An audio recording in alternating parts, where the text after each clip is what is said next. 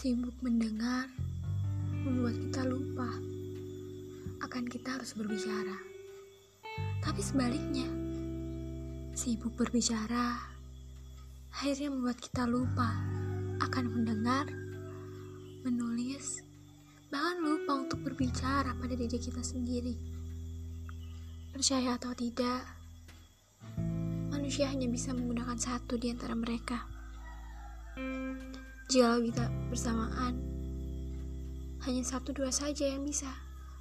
Tak semuanya bisa.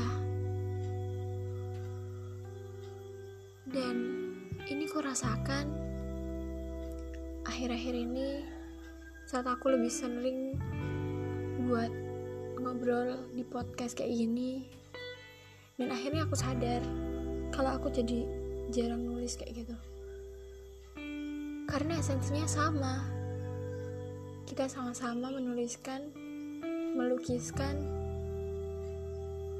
membuang apa yang kita pikirkan. Bahwa kata adalah kata itu ungkapan. Jadi ya mau gimana lagi tapi sejauh ini aku masih pengen melakukan semuanya. Memilih satu dan tidak melakukan yang lain. Kalau dicari mana yang nyaman semuanya nyaman buat aku. Ketika aku bisa bercerita lewat suara yang akhirnya ya kayak gini adanya dan kadang aku juga nyaman bercerita lewat tulisan. Karena ketika aku tidak bisa berbicara karena aku takut aku malu atau